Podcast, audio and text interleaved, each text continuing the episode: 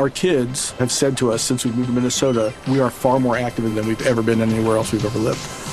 Moving to Minnesota opened up a lot of doors for us. Just this overall sense of community, of values that, you know, Minnesotans have. It's a real accepting, loving community, especially with two young kids. See what makes Minnesota the star of the North. New residents share why they love calling it home at exploreminnesota.com slash live.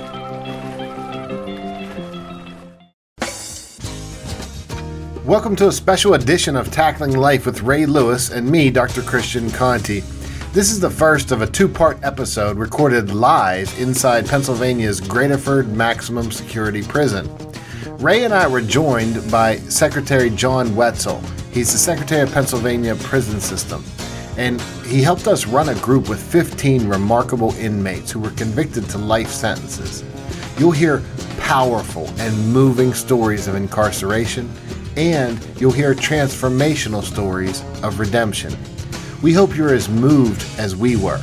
We begin with Secretary Wetzel addressing the group. All right, well, good afternoon, everybody. Good afternoon. First of all, gentlemen, I appreciate you guys um, coming in here, and I assume you volunteered. I assume you weren't voluntold, but you know we do both here at the department. But let me tell you um, what this is about. We we were um, actually, you guys, I don't need to introduce this guy, right? Um, we did a podcast with Dr. Conti, and Dr. Conti does some work with us.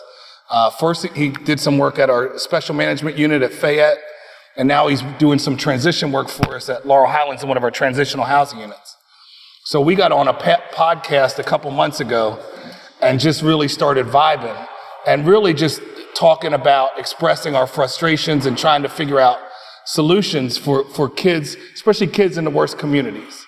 And, and really, just a frustration with, with our system being such a reactionary system, where, where at this point, at the back end of our system, we're spending all these resources when if we could if we could spend resources at the front end of the system, we'd be a hell of a lot better off. But in spite of that, we don't none of us control all that. But one of the things that really stuck with me when we did the TEDx here is that that your stories were so compelling. And everyone who left here left here um, Im- impacted by those TED, and they're still impacted. People are still watching uh, TEDx's from all, all four of the TEDx's we did. And, and I think one of the things that, that um, it turned out so well, because it was risky to do it. You know, we banned after behind the music and all that stuff down here. We banned it, didn't show inmate faces and all this stuff. And, but it didn't, but the sky didn't fall. And so what we're really interested in is um, to, to use uh, Ray and, and Dr. Conti's, um, use their voice to amplify your voice and take your message uh, to kids in the community who really, um, it, a lot of kids in our community are just in a bad place. Mm-hmm. And they're in a place where many of you were. And so what we thought would be really interesting is if you could, uh, like, give yourself advice. If you were, uh, if you were giving yourself advice at that moment or right before that moment, what would it sound like? Mm-hmm. Now, now there are two qualifiers. One, um, don't talk specifically about, not that you want to do this anyhow, but no specifics. And two, just first names. Um, but we just want to have a conversation with you um, about that. And if someone's, if you're not into that, if it doesn't work for you, feel free to leave. It's no, you don't have to do this. Mm-hmm. Um, but we, I just see this as an opportunity. Let me tell you, I spend as much time uh, in communities and in schools just trying to impact kids and we have a generation of kids who are lost. Mm. And you have the opportunity to provide guidance from a place that they rarely hear. You know, we, uh, because of the approach we've taken to corrections and, and all kinds of stuff, you know, nobody knows what goes on uh, behind the wall, right? And so people fill in with this bullshit narrative about who you are. And, and, and so this is just another opportunity to acknowledge your humanity, acknowledge the men you've become, and help someone not become a good man or, or good young woman without coming through and taking the path you, you took. So, Dr. Conti, I don't know what you want to add to that. No, I, I do. I want to thank, uh, I definitely want to thank you for participating in this. Um, I really believe um, that we are all in this together. And I think it's a lot of times, as Secretary Wetzel said, a lot of times your voice doesn't get to be heard, and people have this absurd notion of who you are And I really want to be able to have you be able to say that the type of advice that would reach the people um, so that they don't make these decisions, these life changing decisions. And as you know, um, the ripple effect, like you know, you throw a, pond, a stone pond and it kind of ri- eh, goes out. And your voices and what this are, are well, the way we envision this is to use this as a ripple effect to see how many lives we can touch with your words. So that's really what this is about. Ray, you want to? Yeah. God, God makes no mistakes. Man does. Right? And so if we don't have the ability to go back and tell an eight year old and a nine year old kid, I can tell you where your future is headed unless you change your direction. I walked into school the other day, 35, 40 kids, and I asked each one of them, What is your foundation? How will you bounce back in life when something bad happens? It's going to happen. It's life. What do you do?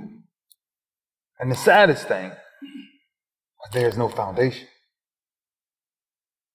There is no understanding of you must you must be able to stand firm on something or you'll fall into or for anything. That's what life is. I've been doing this work since 1996. I'm going into the streets. I'm in the hoods. I'm, I'm, I'm, I got to go to speak to a school in Virginia that 10 year olds, 10 year olds are running the school. So my cry, my cry is simple. My cry ain't to find out what nobody did. My cry is to simply say, if you had that moment, that moment, to just think about what I would have did different, thought differently, or how I'd have looked at myself differently. That's the message I'm trying to take back to the streets. Right? Because that's what I think our kids need to hear. Because I think if, if, if they can, if they can see, right? I've always said this. It's hard for somebody to talk to me and explain to me something unless you've been through what I've been through. So if they're able to see them miniature selves, but hear a voice that's way older than them, that said, no, this is what I would have done different. And this is what I would have did. And I wouldn't have done that. Then that sinks in that the reality is real. That if you don't change something, this is what happens. Right? And so, man, you know, we, we started this thing tackling life. We met Secretary Wetzel, and I'm like, look, we got to go. I'm ready to go to a totally different level with this. Because I'm telling you, like what we doing in the streets right now, it's like, woof. Like it's rough in the streets. Baltimore, rough. Chicago, rough. Miami, rough. You know? And no, no disrespect to nobody else, but it's a bunch of black folks just killing each other. You know what I'm saying? And it's like these kids, man. It's like, that's why we're here today. That's why we're here today. So we ain't here to invade nothing. We just here to really have a conversation with you guys, man. So thank you. Thank each and every one of you for even doing this. Absolutely. Yeah. Thank you for doing it. Yeah. It's important. Absolutely. Yes, sir. So, So does, any, is, uh, hearing that, um, does anybody want to jump out and kind of say, does this, does, does this message resonate with anybody want to kind of jump into it? I go first. tell me. Break the seal. You know, I, I started doing juvenile bench when I was 13. I can remember why. Exactly what went wrong in my life at that point. I had a single mother, did the best she could do with two boys. We used to go to after school club every day, play sports. Box, basketball, football. One day the funding stopped. They closed it. So we all on the streets now. Started selling drugs, then going up St. Gabe's, St. Gabe's, Sleighton Farms, foster camp, 17 murder penitentiary. So, you know, I know exactly what's going wrong out there. The funding stopping for them kids to have school programs. That's the major part. Kids having something to do after school. Give them something to do. So I know in my life, had, had, had they not closed that, that uh, Boys and Girls Club, might not be here today. I was heavily into playing sports there. but I would tell myself, find a different outlet. I would tell myself, think about your decisions you're making. Like, don't fall into this crowd, because you know better. You know, I may not knew the consequences of my actions fully, but I knew that what I was doing was wrong. Other than that, I wouldn't know how I was going. You know, I had I had chances, plenty of chances to straighten up. But like I said, it wasn't that strong voice telling me to get on the right track. It was always that negative voice. Hmm. Like, you know, come on back in, take this package. If you carry the gun. If you get locked up, they're gonna take might send you back home. Those voices we heard in our community wasn't the voices telling us to go to school, to do the right thing. So those negative voices of men, not boys, but men leading us the wrong direction.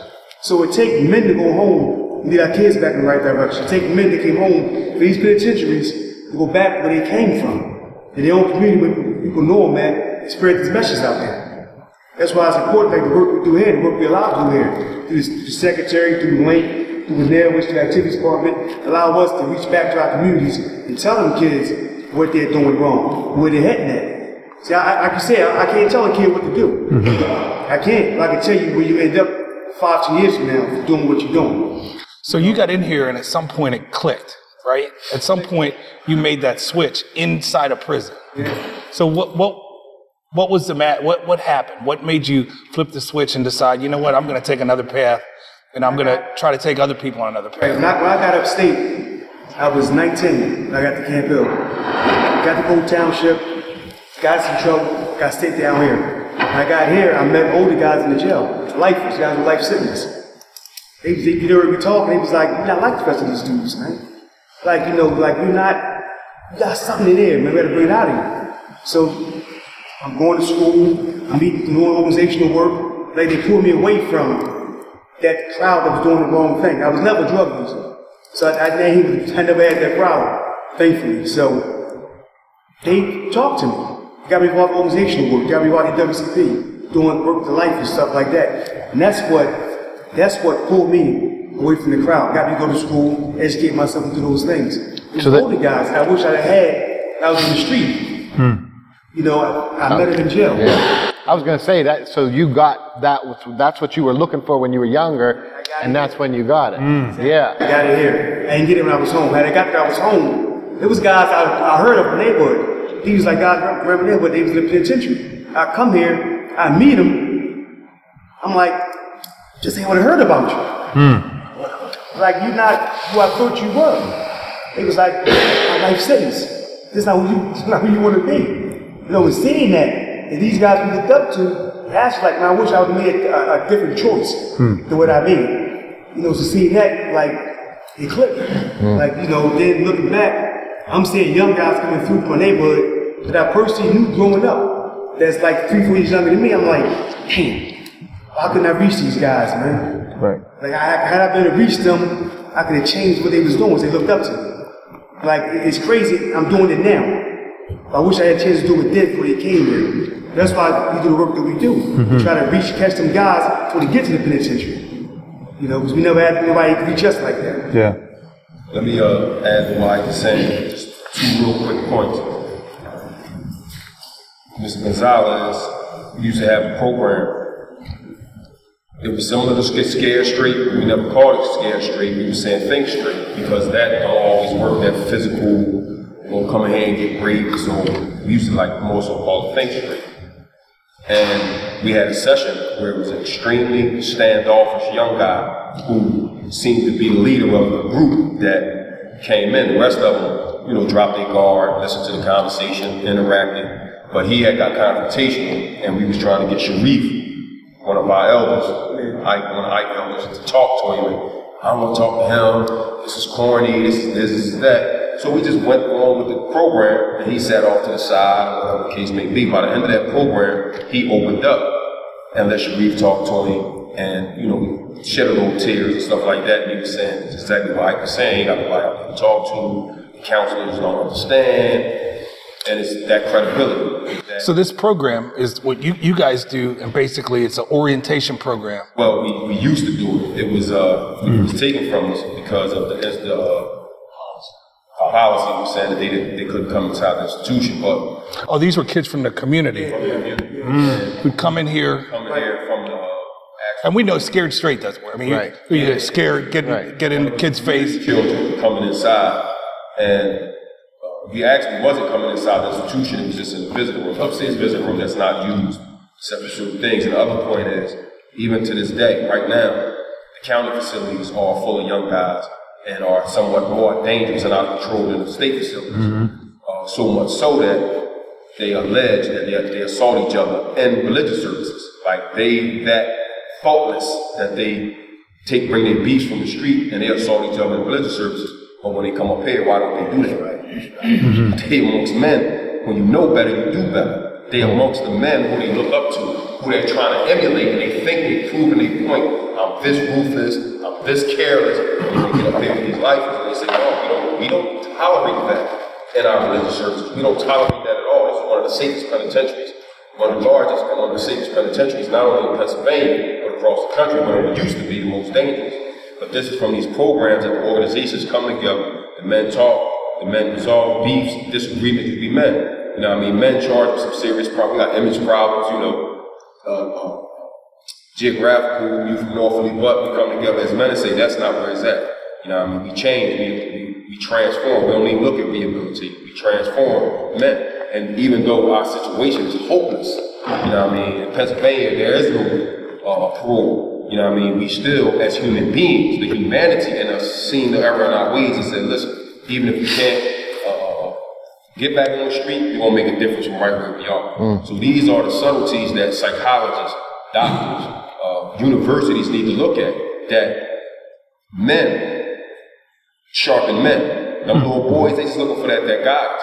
You know what I mean? And, and, and Ray Lewis, with honor, integrity, come in the community, he got to go back to his job. He got to go back to his community. He got to go back to his family. Whereas Uncle Kev, Grandpa Kev, uh, Brother Kev is right there with him all day, every day, checking his behavior. No, you're not doing that. Yeah, you can do it this way. No, you can't do it that way. So this is the difference between success and failure with these programs. The men that's needed is removed from the community through mass over incarceration. Yeah, and so just just to, to clarify, in Pennsylvania, life means life. And, and there's parole if you get any other sentence, but if you get a life sentence in Pennsylvania, it means life. Or And- death by incarceration, as we refer to it now. Yep. When we continue from Graterford Maximum Security Prison, we'll hear from inmates how they connect with new, younger inmates just coming into the system. And they have practical solutions for how to stay out of prison right after this. One of the things we've seen with a lot of these young guys that's coming in here, because the majority of the programs that's designed in Pennsylvania is designed to treat addiction. A lot of us is not, is never addicted on drugs. So when you got a young guy that comes in here, he's not addicted to drugs. So how do you treat him? He's addicted to selling drugs, not addicted to being on drugs. Yeah. So one of the things is we came up with a ton of programs around here where we can address that need. That's huge. And, and I, I think you were going to tell us too about that young man that was standoffish.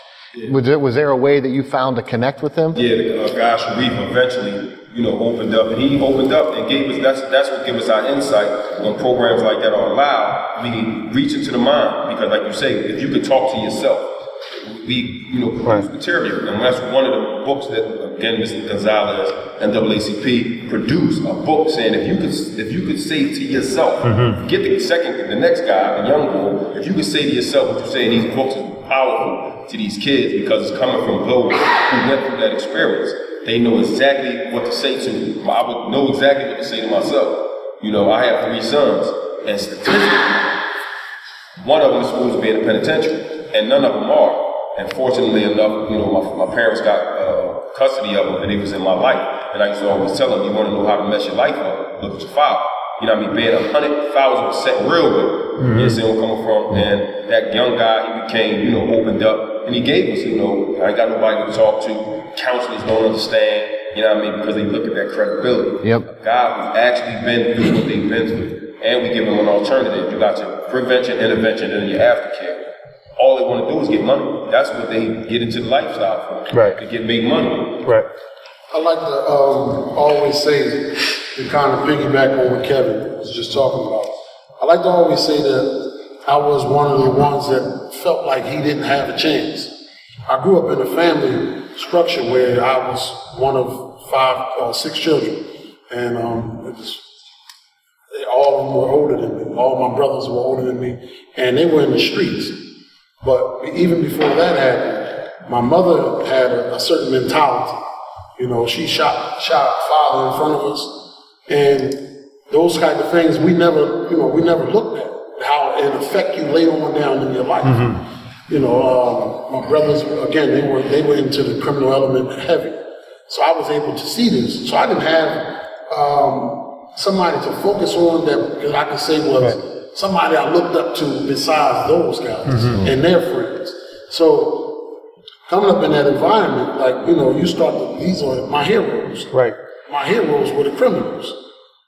Not instead of the, the, the football player, Right. the doctor, the the, uh, uh, the hardworking construction man. Mm-hmm. These guys weren't my heroes. I wasn't I wasn't able to see that they were the real men. Yep. You know, and, and, and that was because what was right in front of me, what was right in front of me was everything that was wrong. You know, and all the things that my mother did try, you know, she she was she did try. And she tried to show us different things in our family, but the influence that the brothers had on me was so much stronger. Stronger. You know, and, and um like it's like in our in, in our society, in everyday society, that you can take the you can take a rich guy that no one knows, but if we showed it all the things that he has, the attraction, he everybody will start to be attracted to him. We'll want to know who he is. How did he get the things that he get? And this is what we see him in our in the neighborhoods. Mhm. We want to know this guy here. I know him. How they get it? How do I get what he got? And then when we find out that he's doing everything dirty under the sun to get it, Absolutely. it becomes like Yeah. it's, it's natural. Mm-hmm. Okay, all right, I see that every day. I see that works for him. Right. This should work for me. Mm. But at the end of the day, this is the total wrong thing. Yeah. And you know, I, I, um, we talk about the kids and what we can we go back and tell them. I was I was just turning 15. I turned 15 one day. Four days later, I was locked up for homicide. 15. And had I been able to talk to the person that I was then, it wasn't worth it. It wasn't worth it on a lot of levels. The, the main thing that wasn't worth it is that you took somebody's life and they can never get they can never get that back. Not them, not their families, mm-hmm. nothing. It was a final decision that you made. Mm-hmm. And when you made that decision, you affected more than just the person that lost their life. Hmm. You affected everybody that was connected to them, everybody was connected to me, and everybody else in the community. And you know, it, it, it goes it goes as far as this that somebody don't even know it. They have to pay taxes coming out of their pockets to house me every year, 27 years later. Hmm. So that just the effect that that has is is tremendous. Yeah. You know, every year somebody's paying for this for us to stay here, for them to be here, and that those guys, the people that we harm, and their families, they don't have a chance to you know to feel. To, to hug their, their, their, their loved ones again, to Mhm. look in their faces, they only just through a picture. Right. And that right there kills me inside Mm. because not only was I uh, a, a perpetrator, I was also a victim because I, my brothers, I seen one of my brothers lose his life. Right. You know, so I felt it, and I didn't. You didn't. Under, you don't understand it then, but later when maturity kicks in, then you start to understand and you start to see something. Wow. So, a couple things. Uh, I came to prison, I was 23. Well, it's not that one day at 23 years old I decided, you know, I wanted to live a particular lifestyle. It was a process. I started at about 14. Um, but even before that, I can, I can remember, like, my mother is a, uh, uh, comes from the baby boom generation. So my grandmother had about 14, 15 children. I had eight uncles. All of them been to, in prison one form or the other. So that was that was these were the people or the men that as a, as a, as a child, as a little boy, that I looked up to. You know, I, I knew the names of the jails and the penitentiaries before I knew what Temple or Villanova or University of Penn was. I knew about the Ford and Creek uh, uh, and all these other different uh, prisons. And so this was the shaping of my mind at a very young age. And then you get to be a teenager, 14, 13, and you start liking girls. And so one of the things, and so like it's kind of competitive because the dudes with the fly stuff, they tend Mm-hmm. first. Yep. So if you ain't really got the money that every family might have, you, you're trying to figure out, okay, what can I do? What can I do to compete? How can I keep up? Right? And then at the same time, as all this is going on, crack flooded our neighborhood. Yep. So now we see a means to get these things, that shiny stuff that attracts people, right? Because we ain't feeling too good about ourselves. We don't know what self-love. We don't know how to love ourselves. We just think if we buy a lot of shiny stuff, we all right. You know, we don't know that, that, that, that the, the good feeling that we were searching for comes from within. Not only that, there's some, I used to get high. You know, I started with the alcohol, and then I started taking the pills, and then the syrup. And so, like, you know, I'm feeling good about myself, you know, but it's, I'm, I'm getting this false sense of self-worth because I didn't feel real good about who I was. And so now, I'm growing up this way. Hmm. And so now, and plus I'm kind of aggressive. Like, I ain't scared to take chances. And so this is what happened to people like us. We're not scared, not afraid to take risks because it don't affect everybody in our neighborhoods the same way. Mm. Because there's people that I know that come up from our communities that don't come to the penitentiary. Right. But at the same time, they're not they're, they're not willing to kind of take take the risk that a lot of us are willing to take. And so now we out there, we got all this stuff going on with us, and so we're making decisions, not understanding how to properly make decisions. Because as a, as a young person, as a child, tend to live moment by moment. You're looking for instant gratification, right? You're looking for the feel good right now. So you make a choice, that's what that decision is based upon. Hmm. You know, but whenever you make a decision, there are all these different possibilities that you have to take into consideration. And we never go down those avenues. You know, we always thinking about right now. Okay, if I take this, I'm gonna be alright for that moment. Right? But nah, there's all these other different avenues and stuff that happens as a result of choice. And so, what I would say to my younger self is first and foremost, you gotta learn how to love yourself. Hmm. And I wouldn't just say that because it's a process that you have to undergo in order to achieve that. After that, I would tell myself, you have to learn how to make proper decisions because if you don't, you'll make a decision that you'll later that you'll end up later regretting. Because a lot of us make decisions out of this out of this emotional reactions, like something happens, we get upset, we react. You're not thinking about, okay, what can happen as a result of the actions that we take. And so I had to tell myself, you have to, whenever you get upset or too emotional, you have to fall back. You can't make a choice. Fall back, let yourself calm down, and then think before you act. Um, I would, I would, yeah, so that's it. Like, those are the two main things I guess I would tell myself. How to think and how to love yourself. It's so important and, it's, and it resonates with what you're saying, what you're saying of seeing the bigger picture. And I think when young people, when they're young, it's difficult to see that long-term picture or that there's going to be a beginning, middle, and end to that feeling. But we don't physically, we don't have the capacity to. Hmm. Because our brains aren't fully. It's not there yet. Some Yeah. you guys here are able have another opportunity to make it out there because courts recognize that now. Yeah. But what I'm saying is that this is why you need like all the people around you to help you, Right. help you see that that long range. Yep. And, and uh, something that I love is like you're so physically strong and powerful, yet you weren't, when you're talking about that young man, you're not talking about going and screaming at him. Because Secretary Wetzel and Ray and I have talked about that. That's scared great straight stuff where you're just screaming and re-traumatizing children. Like that's not the way to go. It's, that's why I like when you say think straight. Because if there's something that people are listening can really hear, it's a very big, strong, powerful man would say, we just need to have a conversation. Because that's really where the process is going to emerge. Well, I'll tell you, you say you didn't have the capacity, and I would restate it, didn't have the capacity to do it alone. And what I'm hearing and what you provide now to these young folks is you provide somebody to say, you're not alone. And I think oftentimes, especially when we're young, we get in these situations, we don't have the skills, we don't have the tools um, to make good decisions. And absent uh, someone who we can relate to, a strong role model. Um, we're going to go down a bad road. And I know, Lewis, you wanted to jump in here. say that uh, I grew up in the Bronx with a single mother, six six of us, and uh, in 1982, I seen my grandfather get killed in a barber shop he owned by giving me a haircut. So I took to the streets, and to me that was like, after this, I'm going to the streets, I'm going to events, you know, and uh, the lack of, of, of a male figure in my house made the difference in my life. I ain't had that male figure. So it was just my mother and my sisters, and I had a brother that, you know, we in this, and we, he was just squared us. And uh, I ended up in the penitentiary as a juvenile with a life sentence.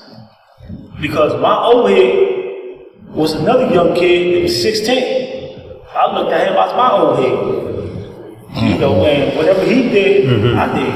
And I followed him. And we both ended up in the penitentiary.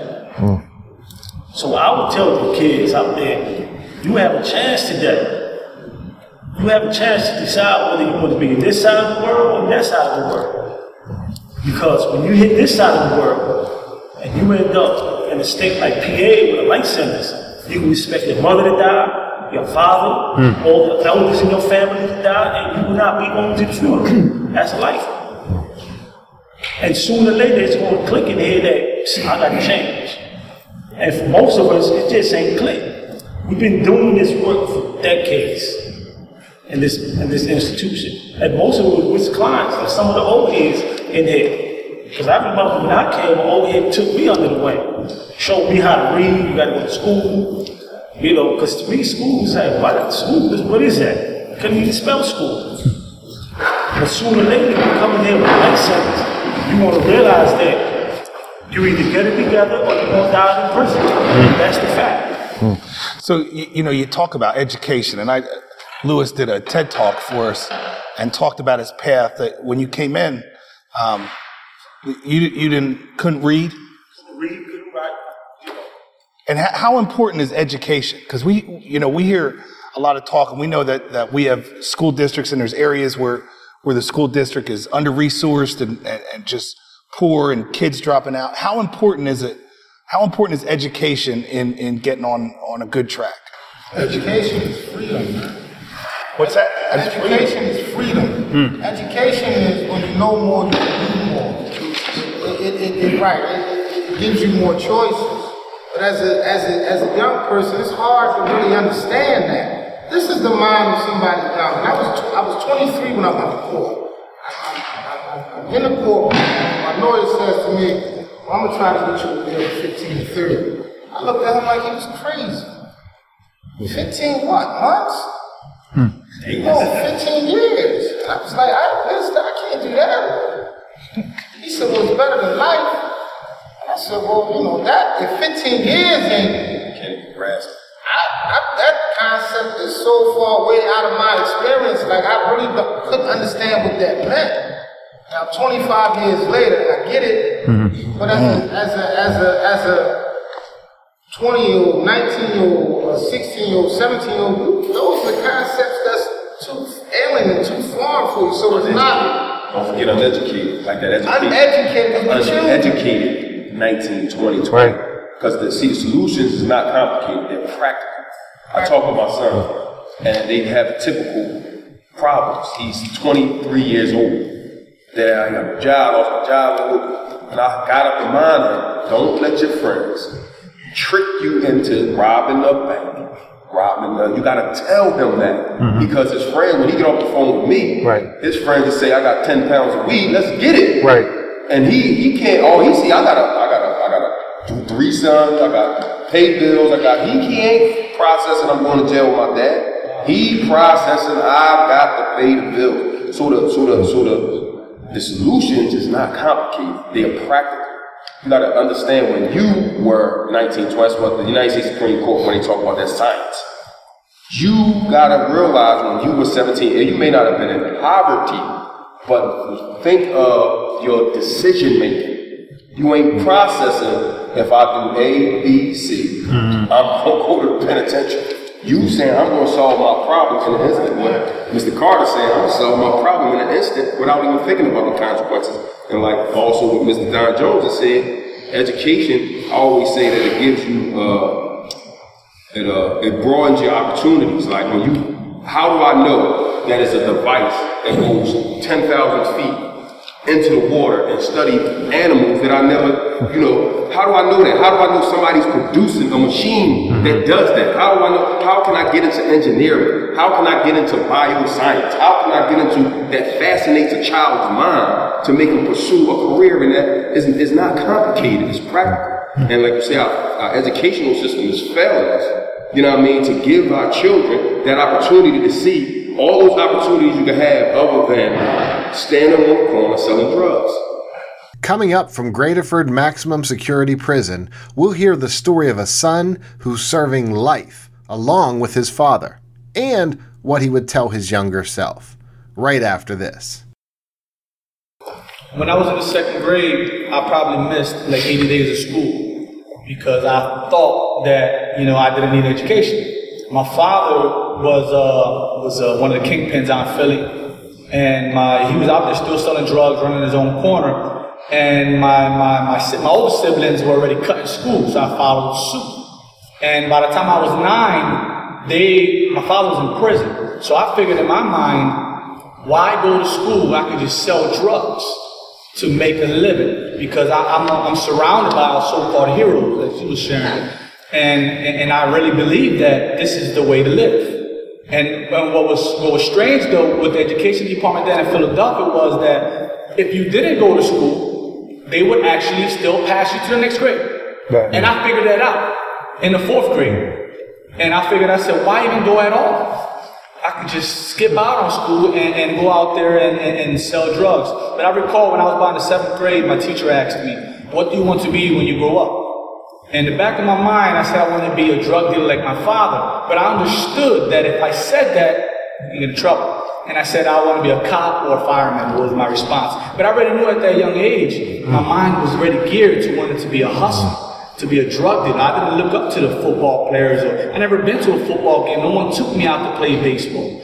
And that was my environment. So then when my father go to prison, I got people calling me by my father's name. Little Lolo.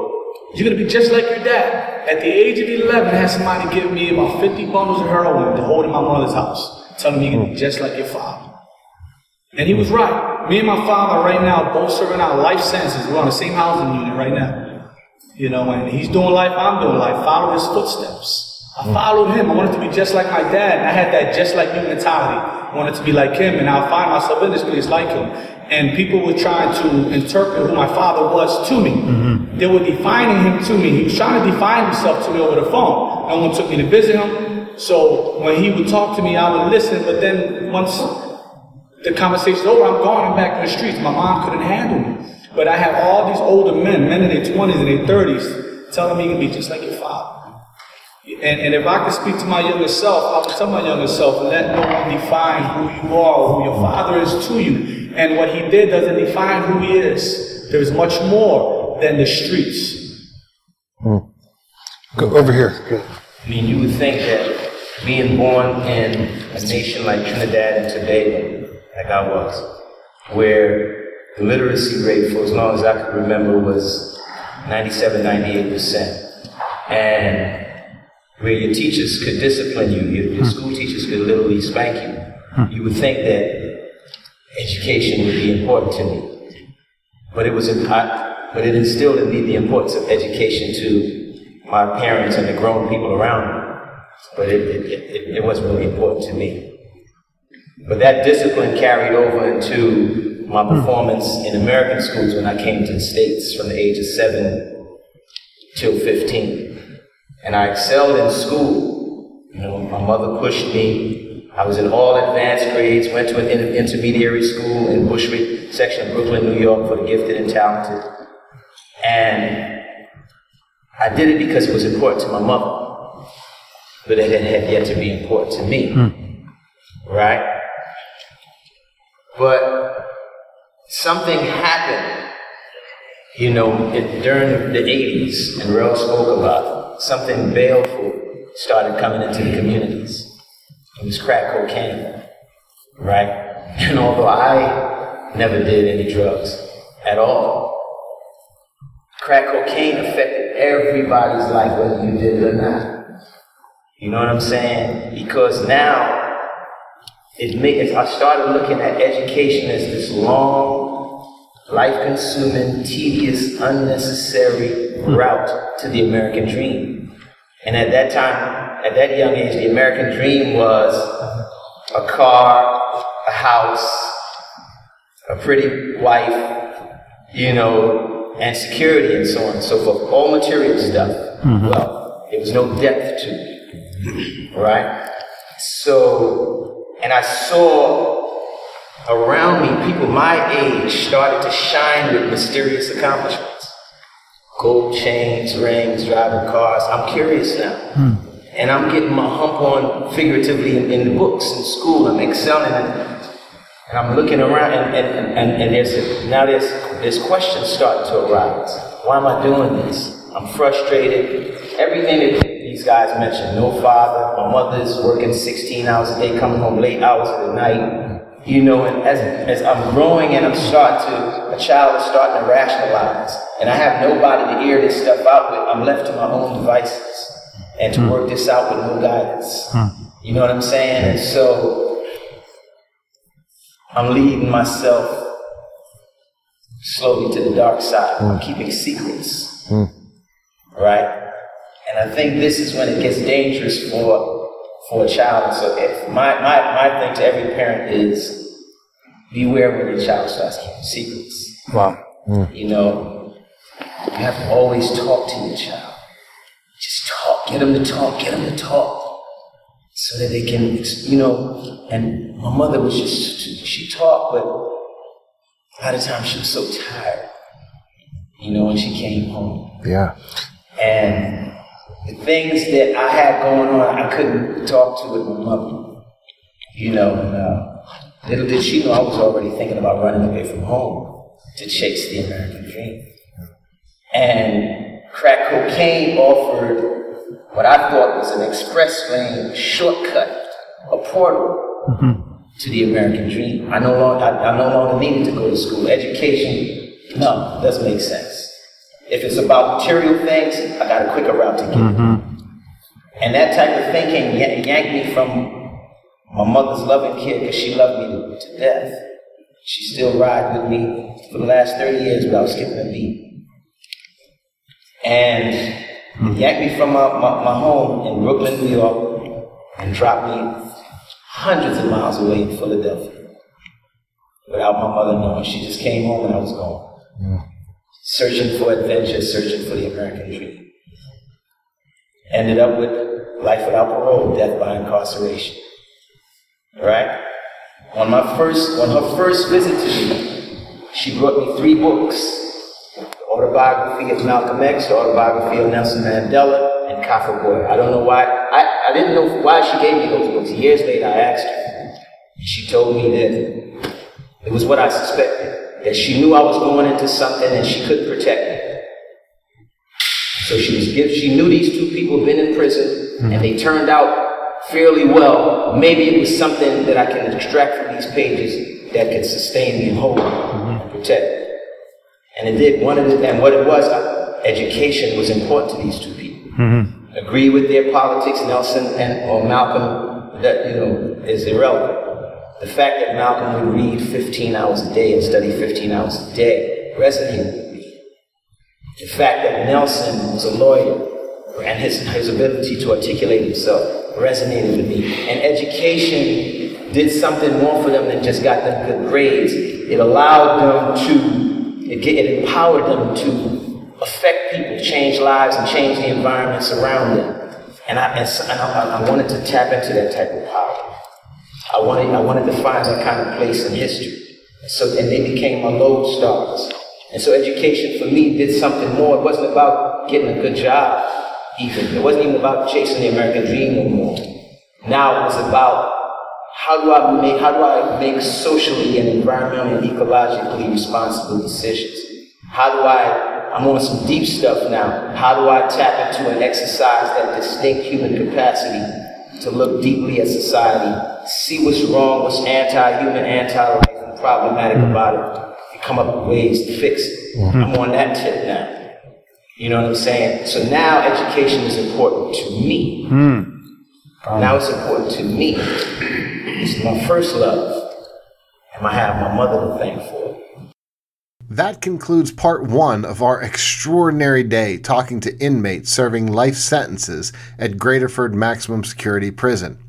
Come back next Monday to download part two for more powerful stories from the inmates, as well as from Ray on what he overcame and how he prevented himself from going down a path toward prison. In the meantime, check out tacklinglifepodcast.com to see pictures as Ray and I toured the prison. And if you found this episode as moving as we did, please share it with a friend. For the legend Ray Lewis and Secretary John Wetzel, I'm Dr. Christian Conti.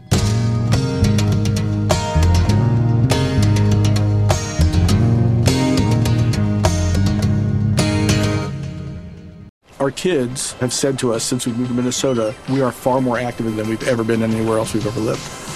Moving to Minnesota opened up a lot of doors for us. Just this overall sense of community, of values that, you know, Minnesotans have. It's a real accepting, loving community, especially with two young kids. See what makes Minnesota the star of the North. New residents share why they love calling it home at exploreminnesota.com slash live.